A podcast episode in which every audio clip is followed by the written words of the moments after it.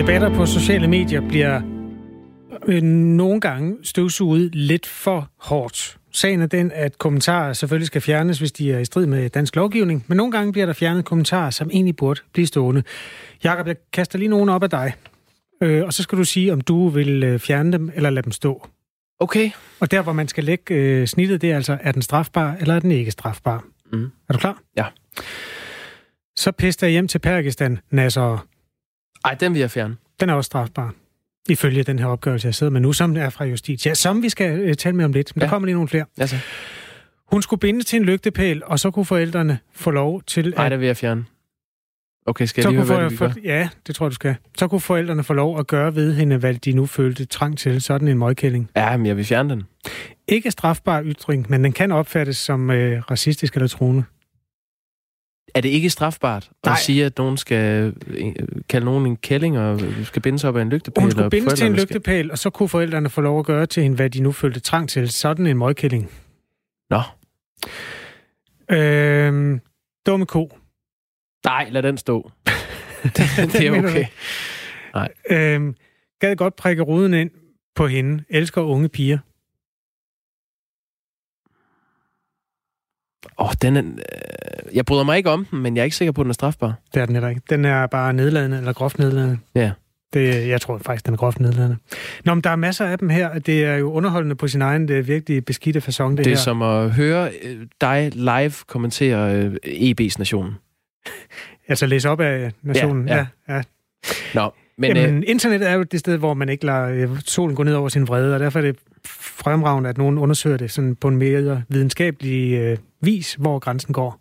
Ja, og faktisk så videnskabeligt, at man kan konkludere, at hver gang der slettes én strafbar kommentar, så slettes 36 lovlige kommentarer, som øh, kategori- øh, kan kategoriseres som almindelige holdningsytringer. Og den kortlægning, det er altså den første af sin slags, som er foretaget af u- uafhængige kræfter. Og øh, Justitia har fokuseret på øh, DR-nyhederne, TV2-nyhederne, Politikken, Ekstrabladet og Den Korte Avis. Det skriver Berlingske. Nu kan vi sige godmorgen til dig, øh, Jakob Tjørngama, direktør i Tænketanken Justitia. Godmorgen. Godmorgen. Godmorgen. Uh, hvor, hvor omfattende er det her problem? Ja, det kommer jo lidt an på, øh, hvilket perspektiv man har på det, om man synes, øh, at øh, der bliver fjernet for meget øh, eller for lidt. Øh, så så øh, jeg, jeg vil sige, at det her øh, er jo bare er noget, som ligesom skal gøres lidt klogere på en diffus debat, som vi har. Øh, hvor vi alle sammen har alle mulige holdninger om, øh, hvordan er tonen på Facebook, bliver der fjernet for meget øh, eller for lidt. Øh, min egen holdning er, øh, at, at jeg synes, at det er en stor omkostning, at der hver gang der bliver fjernet en øh, strafbar ytring, øh, ryger 36 med, og at en meget stor del af dem øh, ikke er, er nogle af de her mere grove, som I øh, læste op, og som vi øh, alle sammen, øh, eller de fleste af os i hvert fald synes øh, måske er, er over en moralsk grænse, men også mere sådan øh, almindelige politiske, øh, samfundsmæssige øh, ytringer. Omvendt kan man så også sige, er der nogen, der vil sige, jamen øhm, øh, vores undersøgelse viser også, at der rent faktisk er en hel del strafbare ytringer, som ikke bliver fjernet. Øhm, og, og hvis man så synes, øh, at, at det er det, det store problem, så kan man slå ned øh, øh, på det. Men øh, Jacob Mchangama, prøv lige at forklare, hvorfor det er et problem, at man fjerner øh, ytringer, som øh, er stødende eller moral, ja, moralsk anstødelige, selvom de ikke er direkte ulovlige.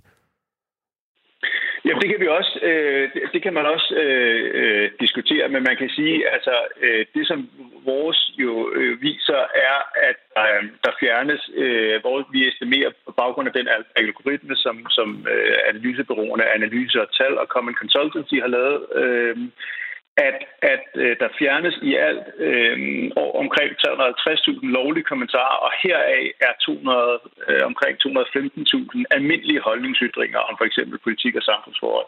Så, så, så, så, så kan man jo sige, jamen hvis det, hvis, hvis det er øh, så stor en grønhøster der, øh, øh, kan man sige, jamen, at det er, en, det er en pris, der er værd at betale for at rydde, rydde op øh, på, på internettet, at så mange, øh, kan man sige, mere øh, almindelige øh, ytringer øh, bliver fjernet. Øh, og der, der, der, der, der, ligger, der vil jeg, min holdning vil være at sige, øh, selvom vi ser meget slam på sociale medier, så har det øh, været en gave for demokratiet og for ytringsfriheden, at vi alle har mulighed for at øh, komme til tasterne, give vores øh, holdninger til kende, uden at der er en redaktør øh, eller en, en censurmyndighed indover, som skal, som skal godkende, hvad vi siger først. Prisen for det er mm. så også, at vi bliver konfronteret med en masse ting, som er krænkende, øh, og som vi ikke øh, bryder os om.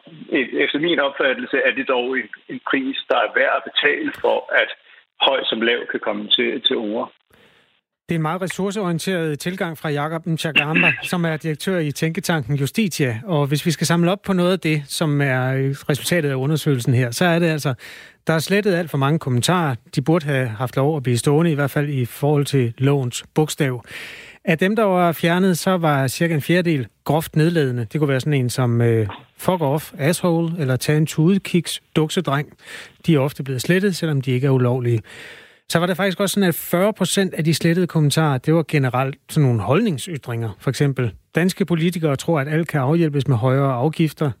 Bevares, det hjælper der på statskassen, men de penge bliver så delt ud til højre og venstre uden omtanke og brugt på latterlige og ligegyldige projekter samt indkøb. Citat slut. Altså, hvad skal man sige, sådan politiske analyser, som nok er nedladende, men de er i hvert fald ikke ulovlige på nogen måde. Så øh, viser analysen også, at 6,2 procent af kommentarerne fra de her fem nyhedsmediers Facebook-sider er blevet slettet enten af Facebook, af nyhedsmedierne eller af brugeren selv. Mm. Ja, øh, Jakob Tjengama, det leder os jo hen til øh, spørgsmålet om, hvor stor en trussel det her reelt set er, når det kommer til den ytringsfrihed, vi har her til lands. Hvad svarer du på det? Jamen, det synes jeg øh, er svært at sige, fordi du kan sige, vores øh, undersøgelse, selvom den første er sin art, så er den jo ikke repræsentativ for, for hele Facebook. Vi har, vi har taget fem øh, danske øh, nyhedsmedier, så det kan også være, at man får et, et andet billede, hvis man, hvis man havde taget øh, nogle, nogle andre. Øh, og vi kan heller ikke se, i hvilket omfang det er medierne selv, det er Facebook eller, eller brugeren selv. Så, så, så det her det er ligesom et første øh, Øh, spadestik. Men det, man kan sige, det her, det, det taler jo ind i en, i en debat, som kører nu. Altså, der har lige været et, et beslutningsforslag i, øh, i Folketinget om, at man skal indføre platformsansvar, altså at det skal være, øh, at, at øh, Facebook eksempelvis skal fjerne ulovlige ytringer inden for øh, en, øh, en kort tidsramme, eller øh, eller risikere bøder. Det er også lovgivning, man har indført i Tyskland og Frankrig, og måske er på vej med i EU. Og der kan man sige, der giver den her undersøgelse måske et hint om, hvad der vil ske, hvis man indfører en sådan pligt. Fordi der, så alt andet lige vil risikoen jo være, at Facebook så begynder at fjerne endnu mere indhold, og, mm. og, øhm, og, og, og, og, og at man kan sige, at andelen af lovlige ytringer, der så bliver fjernet, øh, Øh, måske risikerer at blive, øh, blive endnu højere. Jakob Chagama, der er jo øh, nogle gode, fine, høje heste i det her med ytringsfrihed og lovlige ytringer og sådan noget. Men nogle gange så handler det jo også om, at man, hvis man sidder og modererer en debat, gerne vil have den frem til et sted, hvor folk beriger hinanden. Altså hvis først du får fem øh, mennesker op og skændes om et eller andet højlydt ind i sådan en øh, tråd, så er du også helt sikker på, at folk, der har noget seriøst på hjertet, de gider ikke at være der. Øhm, er du helt sikker på, at det altid er et tab, når man fjerner noget, som er øh, i kategorien med sådan abeslagsmål? Nej, men der kan man jo så øh, også bare sige, øh, at, at, at øh, her der siger vi, at i alt øh, ud af de 350.000 lovlige kommentarer er der øh, anslået omkring 215.000 almindelige øh, holdningsytringer. Så, så, øhm, øh, så selvfølgelig øh, kan, kan det give mening, øh, at lige så snart man, altså, at når folk begynder at kalde hinanden navne, så selvom, de, selvom det er lovligt, så siger vi, at så, så lukker vi den her. Men, men hvis omkostningen af det bliver, at man så øh, også fjerner øh, folk, som øh, problematiserer øh, afgiftsniveauet i Danmark, som det eksempel, du kom med, mm. øh, ja, jamen så, så, så, så, så er vi over i en, i en langt hår, øh, hårdere moderering. Ikke? Tak fordi du var med.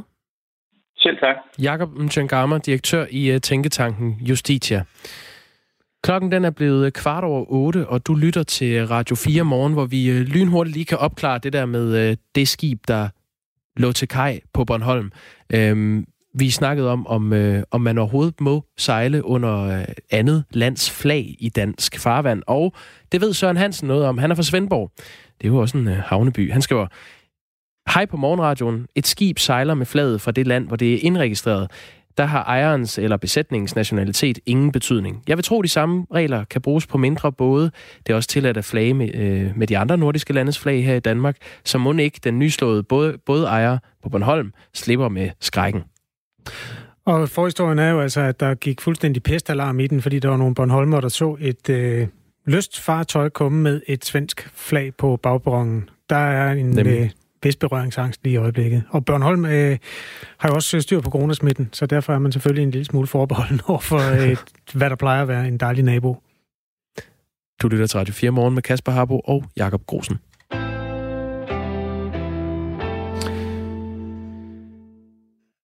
Coronaepidemien har efterladt hele Europa med nogle dystre økonomiske udsigter, og især de hårdt ramte lande som Italien og Spanien har jo lang vej ud af den her krise. Derfor kom EU-kommissionen i går med sit bud på en kæmpe genopretningsplan, der foreslår, at der skal deles godt 5,5 milliarder, undskyld, 5,5 billioner kroner ud. Altså 5.600 milliarder kroner til de hårdest ramte lande og sektorer inden for EU. Størstedelen er ifølge planen direkte tilskud, det vil sige altså en gave fra de rige til de fattige. Godmorgen, Christian Rabberg Madsen. Godmorgen. Finansordfører for Socialdemokratiet. I har stået hårdt på, at Danmark ikke skal give direkte tilskud til lande, øh, som mangler penge i nød her i coronatiden. Hvorfor?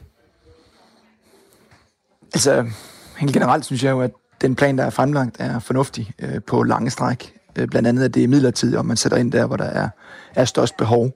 Men øh, fra den side øh, mener vi, at øh, finanspolitik er et nationalt anlæggende. Derfor vil vi gerne være med til at øh, lave en hjælpefond. Øh, den kommer med garanti. Vi er klar til at stille øh, billige lån øh, til rådighed, hvor man kan sige, at Øh, lande, som vil have en, en dårligere øh, kreditværdighed, kan, kan trække på den danske gode øh, kreditværdighed.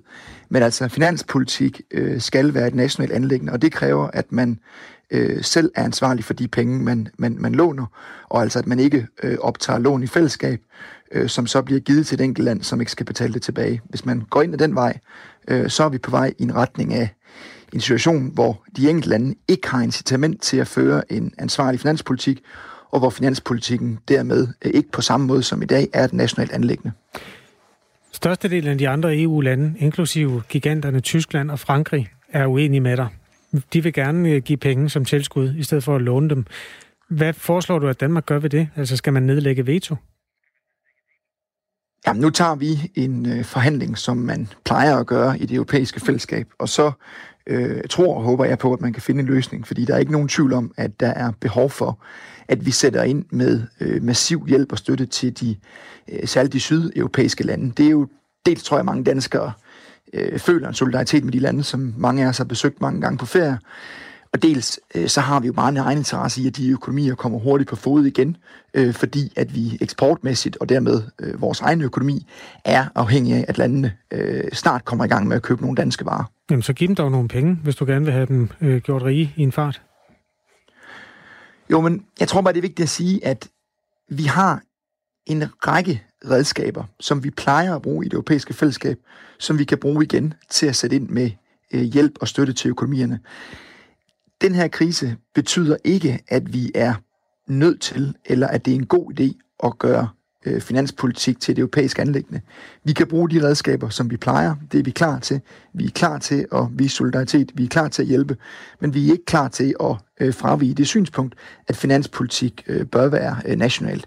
Jeg tror også, man skal være klar over her, at øh, Europa er jo fælles af mange ting, men der er også mange forskelle. Der er øh, lande som det danske, hvor vi øh, har en relativt øh, høj øh, pensionsalder, altså hvor vi arbejder meget, hvor vi arbejder mange timer. Øh, og derfor er det jo også... Øh, man kan sige, at vi, vi har gennemført en række reformer, som er relativt hårde, hvor vi stiller mange krav til hinanden, hårde krav til hinanden. Mm. Og dermed har vi en, en økonomi, som, som er god. Øh, hvis lande, som har gennemført de her reformer, som arbejder meget, øh, skal øh, betale til lande, hvor man ikke har gennemført de her reformer, hvor man arbejder mindre, øh, uden at have en forventning om at få pengene tilbage, så tror jeg, at man kan risikere, øh, Øh, at nogle af de landes befolkninger vil sige, så synes vi ikke, at det europæiske samarbejde længere er øh, retfærdigt. Så jeg tror, man kan risikere, at der kommer en, en modstand imod det europæiske projekt, hvis ikke vi tænker os øh, godt og grundigt om her. Jeg ved ikke, om det er en af dine venner, der har skrevet en sms, men den lyder i hvert fald fuldstændig i tråd med det, du lige har sagt her. Øhm, Italien var jo ramt inden corona, står der i en sms. De har i flere år kørt med talentløs økonomisk politik, og nu ser de chancen med corona for at få betalt deres gæld. Der er en grund til, at de har lav kreditværdighed. Er det det, du siger? Bare lidt mere bramfrit? Jeg siger, at vi skal hjælpe Italien. Vi har en interesse i at hjælpe Italien, men det er øh, korrekt, at der er stor forskel på eksempelvis størrelsen af den italienske statsgæld og så størrelsen af den danske øh, statsgæld. Og derfor mener jeg, at vi skal bruge de redskaber, som vi kender, til at øh, styrke øh, de sydeuropæiske økonomier. Men vi skal ikke øh, rykke os over en situation, hvor vi laver overførsler mellem landene, og hvor man laver fælles lån, som det enkelte land ikke er ansvarlig for at betale tilbage. Hvis vi gør det, så går vi over i en, en situation, hvor finanspolitikken øh, ikke er, er national, men i stedet for europæisk, og det er uhensigtsmæssigt. Også fordi, at det giver jo ikke landene et, et stærkt incitament til at føre en ansvarlig politik, til at gennemføre øh, nødvendige, fornuftige reformer.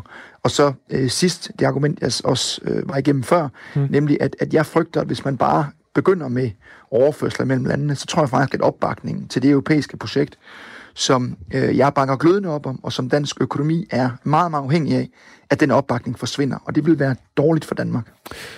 Tidligere på morgen talte vi med Kira Marie Peter Hansen. Hun er SF'er, og hun sidder i Europaparlamentet, og øh, jamen, hun er ikke øh, enig med dig. Jeg synes, det er en dårlig idé, den måde, at Danmark har stillet sig så meget uden for indflydelse sammen med de her tre andre lande, og kun taler om beløbet og hvorvidt det skal være lån eller ej. Øh, og det er jo ikke, fordi vi ikke skal diskutere, hvordan andelen mellem lån og støtte skal være. Men det er fordi, når det er det eneste, man fokuserer på, så kommer man jo ikke til at kunne påvirke det politiske indhold. Christian Rabia Madsen, finansordfører for Socialdemokratiet. Det hun siger her er, at I har mulighed for at påvirke den måde, de opfører sig på, for eksempel klimamæssigt, hvis I øh, bruger den her økonomiske politik til det. Er det ikke også en mulighed, man kunne overveje at gribe? Jo, og det er også en mulighed, som vi øh, har grebet. Jeg indledte jo også med at sige, at den pakke, der er kommet fra kommissionen, er fornuftig på en lang øh, række områder og flugter med det, vi ønsker fra dansk side. Det handler dels om, at man sætter ind hvor der er mest behov, at man sætter ind hurtigt, at det er midlertidigt, men også, at der er fokus på, at øh, den genstart, vi skal i gang med økonomisk, bliver grøn. Så der er en lang række ting i det, som er kommet fra kommissionen, som vi synes er fornuftige, og som vi selvfølgelig vil, vil præge. Men nu bliver jeg jo specifikt spurgt til, til forholdet imellem øh, lån og, øh, og overførsler, og så forholder jeg mig selvfølgelig til det. Selvfølgelig. Er der forskel på, hvad det må koste? Altså nu kan jeg mærke, at det er meget principielt for dig, at det ikke skal være EU, der bestemmer, at vi skal bruge, nu siger jeg bare 400 millioner kroner på at hjælpe Sydeuropa. Hvis nu, at vi selv fandt frem til, at det vil koste 400 millioner, og vi selv besluttede det, vil du så være, altså vil beløbet gøre en forskel for dig, eller er det, er det kun princippet om, hvem der bestemmer? Jeg synes, at princippet er vigtigt af de årsager, som jeg har gennemgået. Mm. Øh, men det er klart, der er også noget økonomisk i det her, ikke? Altså, vi står med en øh, meget stor udfordring øh, med dansk økonomi. Vi har behov for nu at øh, udfase hjælpepakkerne og få gang i øh, genstarten. Og det er klart, den genstart af dansk økonomi, når vi skal give likviditet til virksomheder, når vi skal stille lån til rådighed, øh, når vi skal øh, holde hånden under øh, arbejdspladser ved at, at forlænge øh, lønkompensationen med en, en måned, så koster det ganske mange penge. Og genstarten af dansk økonomi kommer til at kræve meget store investeringer. Og det er klart, at penge, man bruger i europæisk regi, kan ikke også bruges øh, på, øh, på, på dansk økonomi. Så der er selvfølgelig et, øh, et forhold her, som også er økonomisk. Men, men det er klart, at det er jo også noget det, vi må drøfte med, med de andre europæiske lande. Og, og bare for at slå fast, jeg synes, det er overordentligt fornuftigt, at man laver en genstart også på europæisk niveau, fordi vi er en åben økonomi i Danmark, som er afhængig af, at øh, det indre marked fungerer og er afhængig af, at vi kan handle med øh, også de sydeuropæiske økonomier. Sagde Christian Rabia Madsen, der er finansordfører for Socialdemokratiet. Tak fordi du var med. Tak for det. 8.24 er klokken, altså i en tid, hvor man diskuterer, hvordan man hjælper Sydeuropa ud af coronakrisen. Ja, og i en uge, hvor øh, en helt særlig mærkedag er flået lidt under radaren. Øhm, vi skal markere et lidt særligt jubilæum nu, og det er Ja, det er et år siden, at SF's øh, folketingspolitiker Carsten Hønge han blev valgt ind i Europaparlamentet. Øhm, for lige at opfriske den her historie, så fik SF et overraskende godt valg til Europaparlamentet sidste år, og det endte med at sætte øh, to politikere fra partiet til Bruxelles. Den ene, det var Carsten Hønge, ja. folketingsmedlem. Den anden var Kira Marie Peter Hansen, som vi har talt med tidligere. Øhm, Carsten Yngve, han havde ikke lige regnet med, at han ville blive valgt ind, og øh, han var både opstillet til Folketinget og Europaparlamentet, og da det viste sig, at han så kom i øh, øh parlamentet i EU, så takkede han nej til den post. Og dengang, der røg han ud i en lidt af en shitstorm og blev beskyldt for at spille på to heste og snyde de knap 20.000 øh, vælgere, der havde stemt på ham personligt.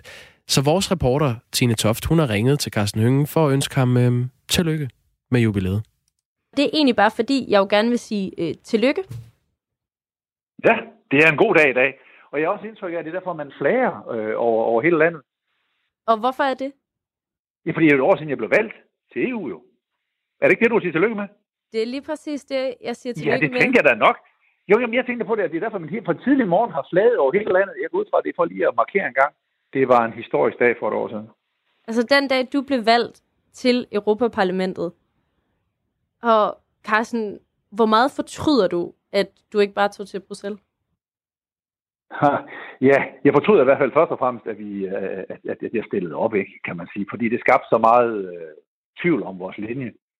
Den her proces, vi havde omkring øh, valget der, det, øh, det findes der faktisk et ord for øh, at gøre red for. Og det var det undskyld.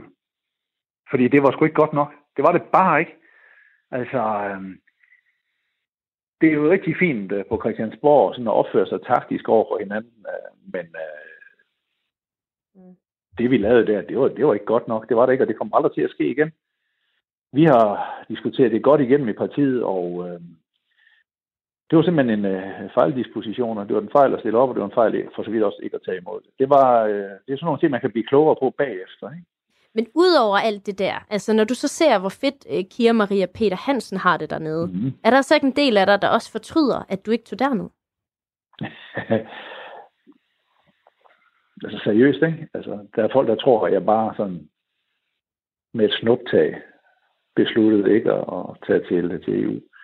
De har fuldstændig fejl. Det var en meget svær beslutning, der tog lang tid. Jeg var oprigtigt interesseret i øh, at komme til EU partiets situation var bare så meget anderledes end, end, end, øh, end det, vi havde forventet. Det er svært at forestille sig i dag, men indtil et par måneder før, der var det helt fuldstændig usandsynligt, at vi skulle få to. Ja, omkring årsskiftet, der var vi endda i, i far for at miste øh, vores øh, mandat. Jeg synes jo, det er en, øh, en ekstremt vigtig opgave øh, at være engageret på, på europæisk plan. Så altså, det var en, øh, en snæv afgørelse hos mig selv. Jeg kunne lige så godt have valgt at tage derned. Altså, det er ikke det med, at folk, der måske tror, at men det mente han skulle nok ikke. Det, det er simpelthen forkert. Det var en øh, hårfin afgørelse. Vi stod over for den glædelige begivenhed, som så skete øh, to uger efter, nemlig at SF's folketingsgruppe blev fordoblet, og vi øh, fik mange unge og, og helt nye medlemmer af, af Folketinget, og og vurderingen var, at, at der var brug for en, øh, en gammel rotte som mig på, på broen i, i SF, også til at styre os igennem sådan en, en ny periode. Så det var en opvejning af to vigtige indsatser. Og øh, heldigvis kan jeg så sige, at de fynske vælgere belønnede mig med et brag af et valg øh, til Folketinget. Så de kunne så godt se igennem det her med, at det var, det var sgu ikke det mest elegante, vi har lavet. Mange tak, fordi at øh, jeg måtte ringe, Carsten. Det er helt i orden. Vi snakker en anden gang. Så er de gode venner. Ja, det var vores reporter Tine Toft, der talte med SF's øh, politiker, eller som man selv siger, gamle rotte, Carsten Hønge, om øh, valget for et år siden, der gav Hønge en plads i øh, Europaparlamentet, som han takkede nej til, fordi han hellere ville sidde i Folketinget. Og jeg øh, skal bringe et dementi.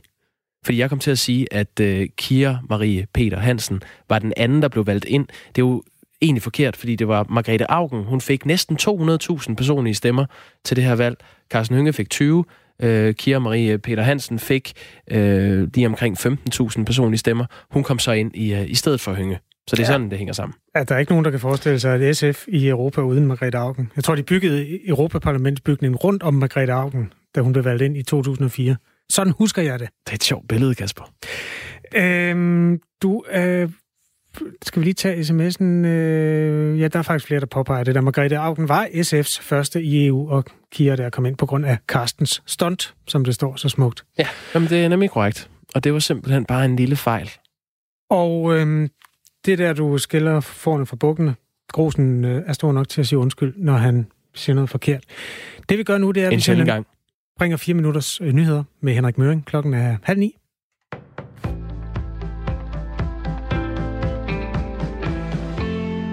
I takt med, at coronaepidemien løsner sit greb, er rejseløsten stigende.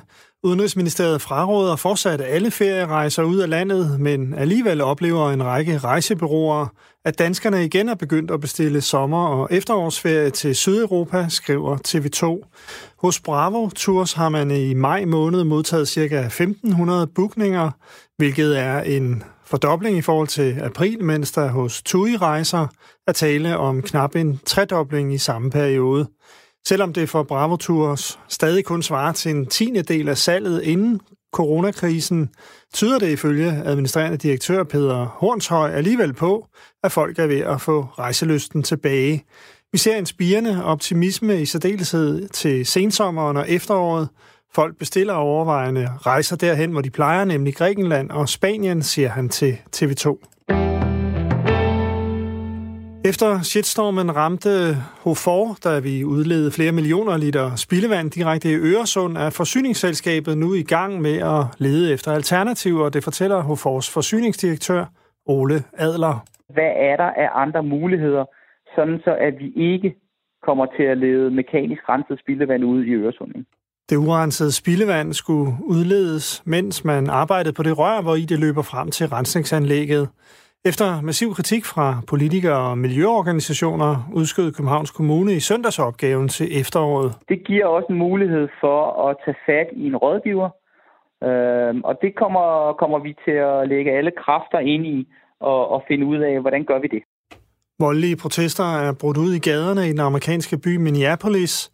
Demonstrationerne har stået på siden i forgårs, efter at en sort ubevæbnet mand døde i det lokale politis varetægt efter en anholdelse.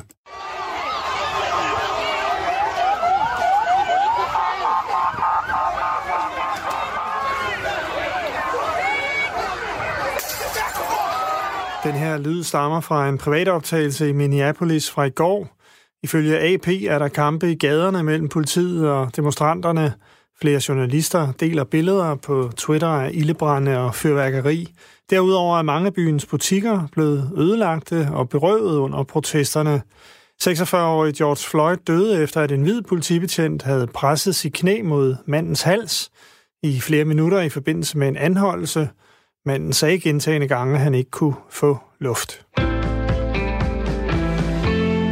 Årets udgave af Kraks Blå Bog med markante danskere er udkommet. Et af de nye navne på listen er Adam Åmand, indehaver af smørbrødsrestauranten Åmands. Desuden er filminstruktøren bag biografhittet Dronningen, Majel Tugi, kommet med. Der er også blevet plads til læge og foredragsholder Imran Rashid, mens Erik Brygger Rasmussen, direktør for Borgerservice under Udenrigsministeriet, er tilføjet. Det er alle sammen folk, der har sat et markant præg på landet, siger Bolette Rud Pallesen, digital chef på Gads Forlag, der udgiver Kraks Blå Bog. Den store brede fællesnævner er jo, at man har gjort noget, som på en eller anden måde har en særlig betydning. Øh, vi siger, at Kraks Blå Bog samler dem, der sætter et aftryk. Og det kan for nogens vedkommende være på det danske samfund, sådan i nogle store træk eller i nogle store linjer, og for andres vedkommende at det kan det være helt snævert inden for et, et fagområde eller et forskningsområde. Tørt og solrigt vejr, 14-19 grader og lidt til frisk vind omkring nordvest.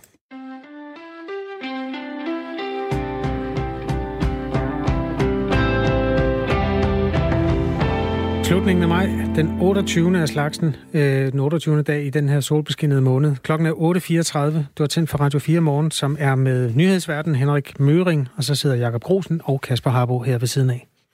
Selvom en øh, ekspertgruppe anbefalede regeringen at sløjfe lønkompensationen fra den 8. juli, så øh, melder Vammen og Ko så klar til at forlænge den her periode frem til efter sommerferien. Øh, sådan lød det fra finansministeren i går. Og øh, nu skal vi tale med en af dem, som... Øh, har øh, en aktie i de her øh, øh, lønkompensationsordninger, i hvert fald kan, kan bruge dem. Det er Frederik Due Jensen, øh, CEO i GetVolt, øh, som special, specialiserer sig i blandt andet mobilopladning på øh, festivaler. Godmorgen. Godmorgen. Øh, Frederik Due Jensen, du har lige nu tre medarbejdere, som er hjemsendt på øh, den her lønkompensationsordning. Øh, hvad betyder det for dig, at Nikolaj Vammen og regeringen er klar til at, øh, at forlænge perioden frem til efter sommerferien?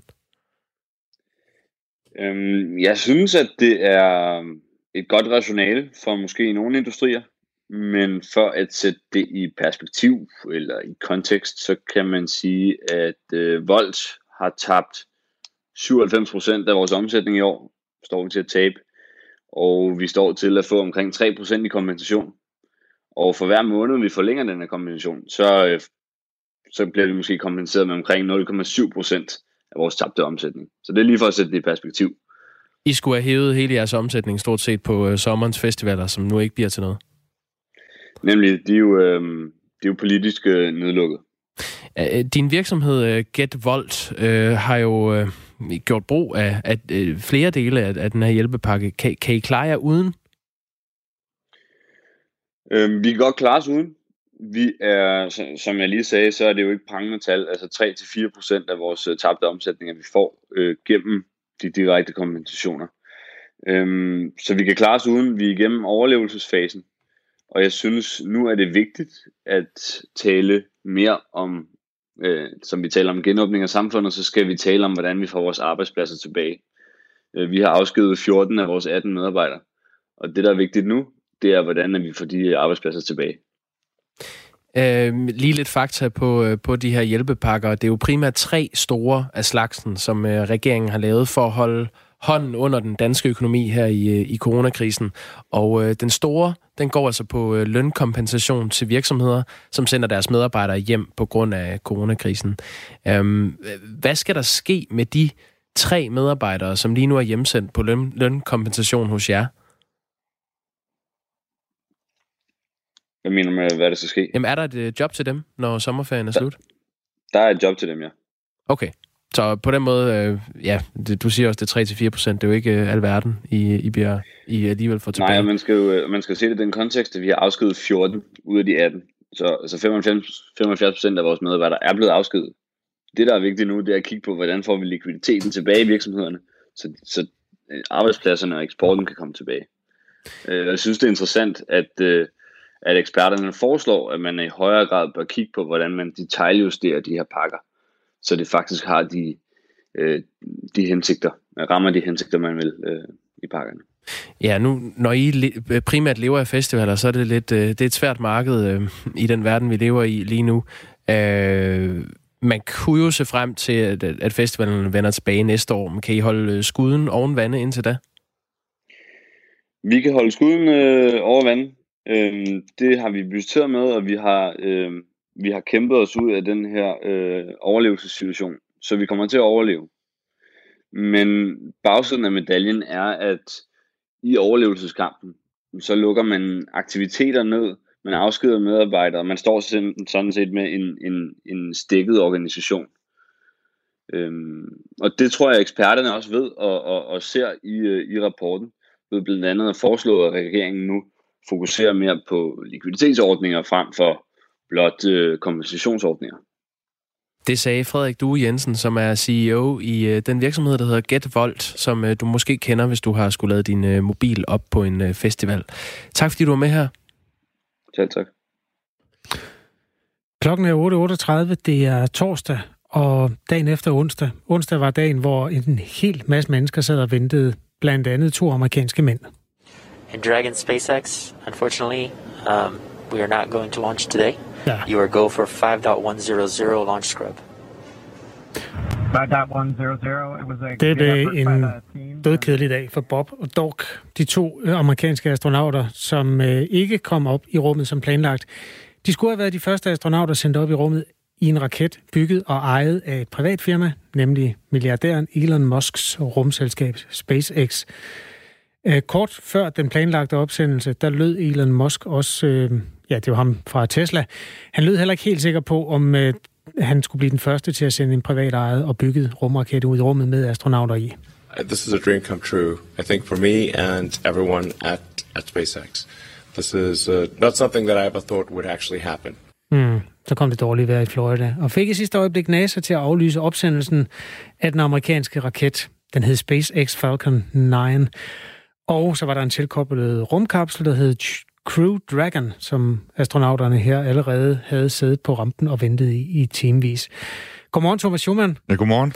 Det her, det var jo ikke kun en katastrofe for de to amerikanere. Der var et nyt uh, rumprogram, der havde premiere kl. 22. Og ja. hvad var kl. 22.11, da de aflyste? Det var noget af den stil. Vi var faktisk midt i et klip, øh, havde lavet i forvejen. Så det var først bagefter, at klippet det var færdigt, at øh, Andreas Mogensen, som jeg havde med på en live-forbindelse fra Houston, han ligesom kunne break nyheden og sige, den her raket, den kommer ikke afsted i dag.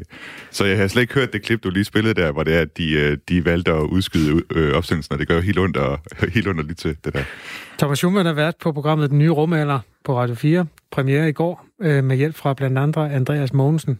Det er jo mega fedt, 22.11 at få at vide, at der sker ikke mere i dag. I kan godt gå hjem. Hvad, ja. hvad lavede du de sidste 49 minutter? Og vi havde heldigvis øh, planlagt det program, som handlede om betydningen af den her kommercielle opsendelse, og hvad det ligesom er perspektiverne i det. Så det fik jeg jo talt med Andreas om, og så også øh, Christian Pedersen, tidligere direktør på DTU Space. Øhm, og så, øh, jamen, så talte vi også lidt om, hvad, hvad, skal man sige, hvad der skete inden, altså hvad vi kunne se. Vi, vi sad jo fuldt med live, ikke? og der var det jo rigtig rart at have en astronaut med, som kunne fortælle lidt om sine oplevelser. Det er jo ikke første gang, man aflyser en opsendelse. Har han prøvet det selv, Andreas, egentlig? Men det var faktisk sjovt med Andreas, for, for jeg stillede ham det her spørgsmål. Øh, jeg gik nærmest ud fra, at han også måtte have kendt til lignende tilfælde, men han sagde simpelthen, at han havde nærmest ikke oplevet, at når der skulle sendes astronauter i rummet, at det, var så, at det så var blevet udskudt. Og det er noget at gøre med, at man har sendt astronauter til den internationale rumstation øh, på de, de her Soyuz-raketter, de her russiske Soyuz-raketter, siden 2011. Og åbenbart så er de simpelthen så pålidelige, at øh, de, øh, de tager bare afsted, også øh, selvom vejret er dårligt. Altså, der er ikke nogen problemer der. Russerne, de, øh, de sender dem bare afsted. Det er jo en raket, der er bygget, altså, der er designet tilbage i, i, i 70'erne, ikke? Eller nej, i, i slut 60'erne faktisk, ikke? Og, øh, og Andreas Monsen, han sammenligner det lidt med en 2CV, men altså, det er noget isenkram, der, der, bare, der bare fungerer. Jeg har heller aldrig forstået det, for at være helt ærlig. Jeg har aldrig nogensinde forstået, at man var i stand til at sætte mennesker på månen i 1969, og at man så er stoppet med at gøre det, og at man nu skal udvikle teknologien. Altså, man synes, teknologien er svær at udvikle. Altså, hvis det var... Øh, det er over 50 år siden, det var før jeg blev født, kunne man finde ud af det her. Og, og nu kommer man og påstår, at det er svært. Der er et eller andet paradoks i det der, jeg ikke forstår. Forstår du det? Jamen, altså, jeg forstår det på den måde, at, at det var jo sådan en... Altså, Apollo-programmet var jo sådan en indgangsting på en eller anden måde, hvor at, øh, Amerika ligesom puttede alt, hvad de havde af ressourcer. Altså, det var jo nærmest et, et militært, altså det var, det var et civilt program, men sådan i forhold til finansieringen af det og energien i det, var det nærmest som om man førte krig, ikke? Hmm. Øh, så man, man straks er virkelig til det yderste, og, og siden da har NASA jo ikke haft samme budget. Det blev skåret, altså det var også en af de ting, vi havde med i programmet i går, at, at før den første månemission, der var man begyndt at skære i NASA's budgetter, ikke? Og det er derfor, man ikke har været tilbage til månen, fordi der simpelthen ikke ligget penge og energien i det.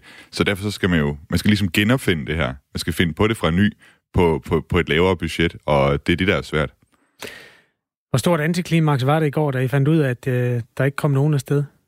Ej, det var lidt, øh, det var lidt øh, bittert, det vil, det vil jeg godt sige. Altså, og vi havde jo egentlig siddet, det var egentlig mærkeligt, fordi jeg havde siddet og kigget på vejrmeldingen hele dagen, og den havde ikke set specielt god ud. Men alligevel, så kom de ud, de, de lavede nogle forløbige øh, udmeldinger om, hvad de ville gøre, og så sagde de, at vi, vi regner med at prøve at gå for launch, ikke?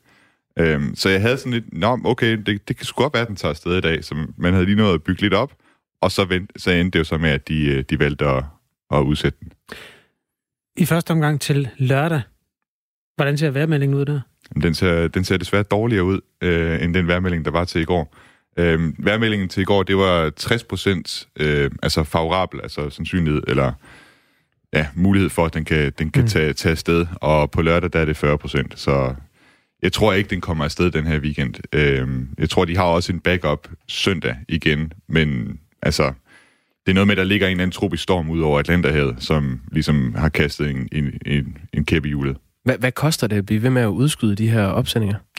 Og jeg er ikke helt sikker på prisen for, hvad, hvad, skal man sige, hvad det koster at, at udsætte det igen og igen, men det er ikke billigt. Altså, du har jo personel, der, der er klar, altså, som, som skal være der. Du har astronauterne, der er på lønningsliste. Du har, altså, den bliver fyldt op med brændstof, den her raket, ikke? Ja. Øh, og alt det brændstof skal ud igen af den. Hver og Bob og Doc, de sidder der i flere timer og venter på ja, ja. at blive fyret afsted. Ja, ja, og de, øh, de får en god hyre af NASA for, for det her, ikke? Ja. Øh, så det er ikke... Øh, altså, det, vi, er, vi er oppe i nogle millioner, det er jeg helt sikker på. Ja, og så kan vi jo øh, lige sætte et nul bagved, når vi så taler om, at øh, Radio 4's øh, rumprogram, Flagskibet, øh, anført af dig, Thomas, også bliver kørt i stilling, og så bliver demonteret ja. efterfølgende. Ja, det er rigtigt. Det er, det er en væsentlig del af, af omkostningerne, ja. Hvordan planlægger du at øh, dække, altså fra programmets side? Altså fremadrettet? Ja. Øh, jamen, øh, vi har egentlig tænkt, at næste, næste udsendelse, den kommer ikke til at være den her søndag, men, men, øh, men næste søndag. Og jeg regner helt klart med, at vi lige skal have lavet en status på, hvad det blev til med den her opsendelse. Nu må vi se, om den kommer afsted øh, i næste uge. Og ellers så skal næste program, det skal faktisk handle om rumturisme. Det er jo så et af perspektiverne i det her med den her opsendelse. Altså når du har private aktører, som har rumskibe, de kan sende i rummet, og kan sælge til, til altså services til, til Gud og hver mand, ikke? så kan man jo begynde at snakke om, om rumturisme, og der, der skal, det, det glæder mig meget til at, hvad skal man sige, at sende det program. Så du sætter dig ikke klar øh, til at tage den live på lørdag? Nej, det gør jeg ikke. Nej. Det, det Med 40 procent risiko for, eller 60 procent risiko for en aflysning, så er det Jeg tror, jeg tror hvis, hvis de sagde, at det var 60 procent den her gang, og det allerede nu ser ud som om det er 40 procent, og de har den der tropiske storm ud over den, der havde, så, så, så vil jeg sige, at der, der bliver nok ikke nogen opsendelse på lørdag heller. Nej, der er heller ikke nogen, der gider at høre dig træde vande mere, Thomas Schumann, men jeg vil gerne høre dig tale om rummet. Ja. Og øh, det bliver altså på, var det søndag? Øh, søndag næste uge. Ja. ja. Og det er, hvis vi lige skal følge øh, SpaceX og NASA her til dørs, det er på lørdag aften kl. 21.22 dansk tid, at man igen forsøger at sende astronauterne, øh, Bob og Doc, op i rummet, og så håber man på bedre vejr i Cape Canaveral i Florida. Kasper, øh, jeg blev simpelthen så lettet i går. Ja. Øh, hele den her coronasituation, den har gået mig lidt på nerverne. Og det, det er jeg nok langt fra den eneste, øh, der har det sådan. Jeg synes først det der med, at, øh, at vi skulle afvente, bliver det flokimmunitet, der skal redde os. Øh, altså at 60 procent af befolkningen skal være smittet med covid-19, før øh, at vi ligesom har en chance mod coronavirus. Det er jo gået lidt fløjten igen. Nu er det vaccinen, vi venter på, ikke? Jeg har aldrig fundet ud af, hvad den rigtige strategi var. Øh, hvad man, altså om man egentlig venter. Altså har det ikke mest været noget at håbe? Altså vi, vi overlever så godt som muligt. Vi satser på, at vores sygehus ikke bliver smadret. Jo, der var mange, der er i gang med at udvikle den her vaccine, men da jeg sad og scrollede i mit Facebook-feed i går, ja. der kunne jeg drage et uh, lettelsens suk.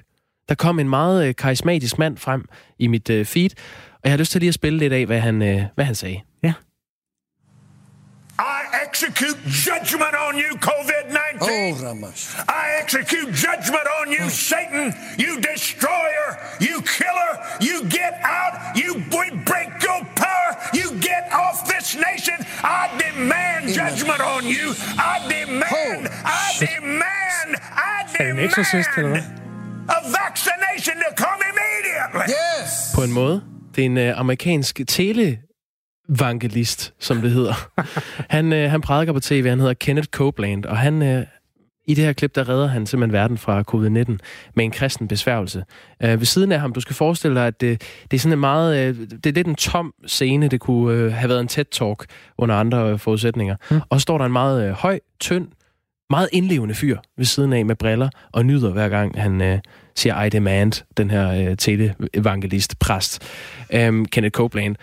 Og det er jo bare en kæmpe lettelse. At nu kræver han, at nu skal Gud komme med den vaccine, og Satan skal forsvinde. Okay, så det er Satan, der har lavet coronavirus? Du kan lige uh, få et, et lille kort klip. I call you down, gone. You come down from your place of authority, destroyer. You come down and you crawl on your oh. belly. Så forsvarer han. Det er, det er Satan, der må kravle på sin mave langs jorden. Prøv at høre, hvordan han lyder til sidst. Han det er altså, med stemmen. Ja, han arbejder med stemmen. Ja. Uh, Satan må kravle på sin mave langs jorden, som han gjorde, da Gud satte sin fod i ansigtet på ham i paradisets have. Lyder det ikke godt? Så Satan er slangen der? Ja, det, det tænker jeg helt klart. Jeg blev bare skuffet til sidst. Nu startede jeg med at blive lettet. Mm. Men øh, til sidst så fandt jeg ud af, at den her video, ja, han sætter tidspunkt på, hvornår det så er slut med covid-19, ham her Kenneth Copeland. Det, og det er jo der, det høre. bliver rimelig centralt. Det, det får du her. Ja. It's beginning to draw up and shrivel yes. and disintegrate. Yes. At exactly 12 noon on the 29th day of March. 29. marts. Praise God. Ja, Praise be. det er problemet. Jeg fandt så ud af, at det er en, øh, det er en video, der er et par måneder gammel. Så han gjorde det den 29. marts, og siden da er de jo gået fra 2.400 døde med corona i USA, til de har netop passeret 100.000 i nat. Nej, det er jo ikke sjovt. Nej. Altså, han, men, men satte han selv, Kenneth Copeland, satte han et perspektiv på, hvornår hans besværgelse skulle begynde at virke? Jamen, den, den virker så umiddelbart efter, for den er fra den 29. marts omkring øh, noon. Så han kigger lige på sit ur. Helt overskudsagtigt, så kigger han op på sin høje, tynde ven, så kigger han ud mod sint øh, øh, publikum, Mm. mm. eller tilhængere, og så siger han, nøjagtigt nu, 12 noon, den 29. marts. Så er det slut med covid Nå, så, ved du, øhm, øh, hvor efterspurgt, er hans, øh, hvor, hvor efterspurgt er hans TED-talks her, efter han har afskaffet coronaen? Det, det ved jeg. Jeg har ikke set øh, noget fra ham siden. Det, man kan jo sige, det er jo ikke gået, som han prædikede, men øh, han er en øh, populær og meget rig mand i USA. Så det er jo tragisk nok. Det, er- det, det er et mærkeligt land. Surt show. Vi vender lige tilbage til historien om debat på Facebook. De sociale medier er jo stedet, hvor der virkelig kan gå skraldespandskastning i den nogle gange. Og øh, hvis du kommenterer nyheder på for eksempel DR Nyheder, TV2-nyhederne, Politikken, Ekstrabladet eller Den Korte Avis inde på Facebook, så vil du vide, at der samtidig bliver modereret og luet ud i de hårdeste meldinger. En ny undersøgelse, som er foretaget af Tænketanken Justitia, viser, at størstedelen af de kommentarer, der bliver fjernet, faktisk ellers er lovlige. Og øh, af de fem medier, som blev nævnt for lidt siden, der er det Danmarks Radios nyhederne, der ligger i toppen, hvor øh, faktisk næsten 7% af kommentarerne bliver slettet. De bliver enten slettet af DR, eller af Facebook, eller af brugeren selv. Øh, redaktionschef Hans Christian Krohmann er med os fra DR Nyheder. Godmorgen. Godmorgen. Der bliver fjernet procentvis flest kommentarer hos Danmarks Radio. Ved du, hvorfor det forholder sig sådan? Øh, jamen, det, det korte svar er jo, fordi vi er gode til at moderere. Men øh, I er jo så gode, at I også fjerner kommentarer, der ikke nødvendigvis er ulovlige. Er det bevidst? Øh, øh, jamen, da, i forhold til den undersøgelse, der er lavet, som jo fastslår, at der er 40 procent af, af de her kommentarer på tværs af nyhedsmedierne, der bliver slettet, som ikke er ulovlige, øh, så tager den jo ikke rigtig højde for de retningslinjer, vi har. Øh, øh, og der er jo en vis opstillet nogle retningslinjer for at have en god debat, øh, for at folk de har et sted, hvor vi kan udvikle demokratiet sammen. Mm. Øh, og i de 40 procent ting, vi sletter, er der jo spam og afsporing af debatten. Så de nævner for eksempel et eksempel i rapporten, øh, hvor der er nogen, der snakker om, øh, at Ellemann ikke er en fornuftig formand, og at øh, vi må forberede os på fire år mere med en socialdemokratisk vurder- øh, regering. Og, og den er jo fin. Øh, jeg ved ikke, om det er vores medie, den er slettet fra. Det fremgår, fremgår ikke i rapporten. Øh, men hvis man har skrevet det, øh, den kommentar på noget om, at bøgen er sprunget ud, så er det jo en afsporing, og det er noget, vi ser. Så der er mange, der gerne vil politisere og, og bare øh, have deres holdninger ud på alle mulige måder. Og så vil dem blive slettet, fordi det er en afsporing af debatten, øh, der i det tilfælde så vil handle om en bøg. Det, som øh, du kalder at moderere, det vil jo så sige, der sidder en person og vurderer en debat, som løber, og øh, hver enkelt kommentar bliver vurderet. Hvordan sikrer I jer mod, at der ikke er en, skal vi kalde det overmoderation, fordi øh, moderatoren måske er lidt finfølende?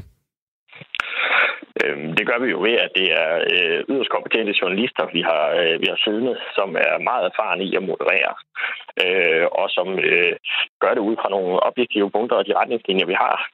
Øhm, og så øh, er der et 20 spørgsmål, jamen så sparer de med en kollega, eller med deres redaktør, eller med mig, øh, og så finder vi ud af øh, i den konkrete situation, at det her er noget, der skal slettes eller ej. Der er kommet en sms til os, som øh, den er kommet lidt tidligere på morgenen, men den er øh, anbragt i det her emne, som vi har beskæftiget os med flere gange. Det hænger nok sammen med, at vi er blevet så tyndhøvedet og ynkelige, at man ikke kan sige noget, uden nogen føler sig stødt eller krænket. Og det er jo et synspunkt, man hører af og til, at øh, Hans Christian Krohmann er, er det noget, I spekulerer over i Danmarks Radio, om man også er ved at blive for tyndhudet, om krænkelseskulturen den, øh, lægger for meget bånd på den frie debat? Nej, det er ikke rigtig en, en præmis, jeg, jeg synes holder. Øh, vi har nogle, øh, de eneste tilfælde, hvor vi tager hensyn til øh, nogle folks følelser, det er, hvis vi har øh, nogle særligt udsatte øh, cases, som stiller sig frem og fortæller om et eller andet, øh, noget de har oplevet, eller deres, øh, øh, deres øh, oplevelse af en nyhed. Øh, og, når, øh, og når de gør det, så kan det godt være meget voldsomt, at de ting, folk normalt sidder og råber af fjernsynet, hvis de er i fjernsynet, som de ikke kan høre, dem ser de lige pludselig på skrift, øh, hvor folk skriver, du er da godt nok ikke for smart, at du øh, har gjort det her, eller øh, at du troede, at det kunne man godt, eller hvad de nu kritiserer dem for. Og det kan godt være en voldsom oplevelse, så det prøver vi jo at brief dem på forhånd. Hvad vil de sige og komme på, øh, på Facebook? Øh, og så fjerner vi også, specielt hvis det er øh, øh, øh, øh unge under 18 og børn, så er vi også lige en ekstra tak forsigtige med at sørge for, at de ikke bliver mobbet. Tidligere på morgen talte vi med Jakob Chakagama, som er direktør i Tænketanken Justitia, der jo står bag undersøgelsen. Han sagde sådan her. Selvom vi ser meget slam på sociale medier, så har det øh, været en gave for demokratiet og for ytringsfriheden, at vi alle har mulighed for at øh, komme til tasterne, give vores øh, holdninger til kende, uden at der er en redaktør øh, eller en, en censurmyndighed indover, som skal, som skal godkende, hvad vi siger først. Prisen for det er mm. så også, at vi bliver konfronteret med en masse ting, som er krænkende, øh, og som vi ikke øh, bryder os om. Hvordan kan det være, at I ikke er villige til at betale den pris for ytringsfriheden, Hans Christian Krohmann? Jamen, der er jo en anden side af, af den pris, og der, det har vi jo set i gennem årene, at øh, fremtrædende debattører og meningsdannere i samfundet simpelthen trækker sig på sociale medier, øh, fordi de simpelthen ikke kan, kan holde til den øh, giftige tone, der er til tider, og så siger de, nu skal jeg simpelthen holde en pause, jeg vil ikke være en del af det her i, øh, i et års tid, og så trækker de sig tilbage. Øh, og det er jo derfor, vi netop modererer. Det er for, at der er plads til alle holdninger. For hvis vi skal have ytringsfrihed og bruge det til at udvikle vores demokrati og snakke om tingene, så er der jo plads til alle på vores side, men det dur ikke, hvis dem, der har de skarpeste holdninger og ikke kan snakke ordentligt, skræmmer alle de andre væk. Og så har vi jo ikke noget ytringsfrihed, så begrænser vi faktisk i sidste ende øh, folks mulighed for at debattere. Den her rapport, der er kommet nu fra Justitia, ifølge den ender et stort antal strafbare kommentarer med at stå tilbage på siderne, til trods af moderation. Det handler ikke om Danmarks Radio, men det handler om, om de her fem medier, set over en bred kamp. For hver strafbar kommentar, der bliver slettet, står der 3-4 ulovlige kommentarer uantastet tilbage, øhm, lyder konklusionen i rapporten der. Er det noget, I har fokus på i Danmarks Radio, og hvad, hvad er jeres erfaringer med de deciderede strafbare kommentarer? Øh, jamen altså, øh, er meget bekendt, øh, er der ikke, øh, der vil altid være, vi vil altid lave fejl og ting, vi ikke ser. Vi får 35.000 kommentarer om ugen, øh, men, men det er ikke et, et problem, jeg har oplevet, eller i tale af det, der, der har været klaget over, at der ligger et strafbare kommentar på, på vores Facebook-side. Hvad er den værste kommentar, du nogensinde har set? Og, det tør jeg ikke at sige højt i radioen. Øh, men der, der er nogle rigtig grimme nogen. Øh, øh og der er også nogle mennesker, som, øh, øh, ja, som, som, som heller ikke kan gøre for, at de måske skriver nogle ting, der ikke er, er helt øh, pæne. Øh, men, men så, nej, det får du mig ikke til at sige højt. Men det, du siger mellem linjerne, det er, at der er også nogle gange brugere, der ikke er, hvad skal man sige, ved deres fulde fem, eller hvad? Det, det kan man jo ikke fjerndiagnostisere, men man kan se, at der er nogen, som du er fanget af et eller andet, øh, meget optaget af et eller andet, og har nogle, øh, nogle problemer, eller forfølger en, en, en vært eller en person på vores sider, øh, som, som ikke er rigtig bundet i noget savligt. Men Hans Christian øh, Krohmann, redaktionschef i, øh, i DR Nyheder, øh, Digital og Web og Mobil.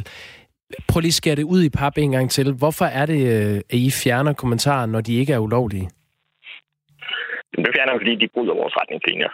Øh, øh, helt holdende, de retningslinjer ligger på, beskrevet både på, øh, på Facebook-siden, på DR.dk, og der er et link til, hvor man kan klage over, hvis man føler sig uberettiget slettet, og så håndterer vi de klager.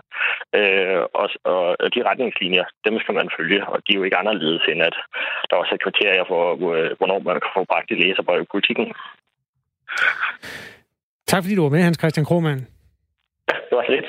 Redaktionschef hos øh, DR Nyheder er altså med til at nuancere debatten om, hvorvidt der må øh, fjernes kommentarer eller ej. Fra Justitias side synes man, det er en høj pris at betale for ytringsfriheden. Hos Danmarks Radio mener man, det bidrager til at gøre debatten mere relevant. Kasper, vi har, de, vi har et minut tilbage af Radio 4 morgen denne morgen. Vi leger med et segment, der hedder Kaspers Corner. Det vil faste lytter at vide. Du øh, udøser din visdom. Jeg finder et underlæg. Du får et underlæg her. Take it away. Og jeg elsker introen på det der, fordi den starter i mol. Ja. Meget, meget trist harmonika, og så lige om lidt, så slår den op i... Nu kommer solen frem. Kom så. Dagens gode råd kommer fra Sydjyllands politi. Ja, tak. Der i lighed med mange andre øh, respektable mennesker er på Twitter. Og øh, Sydjyllands politi skriver som følger. Pas på i morgentrafikken. Det flotte vejr giver risiko for solblænding. Afpas hastigheden efter forholdene. Hold frontruden ren. Og så kan det være en god idé at have et par solbriller liggende i bilen. Citat slut. Tak til Sydjyllands politi. Husk at holde forruden ren.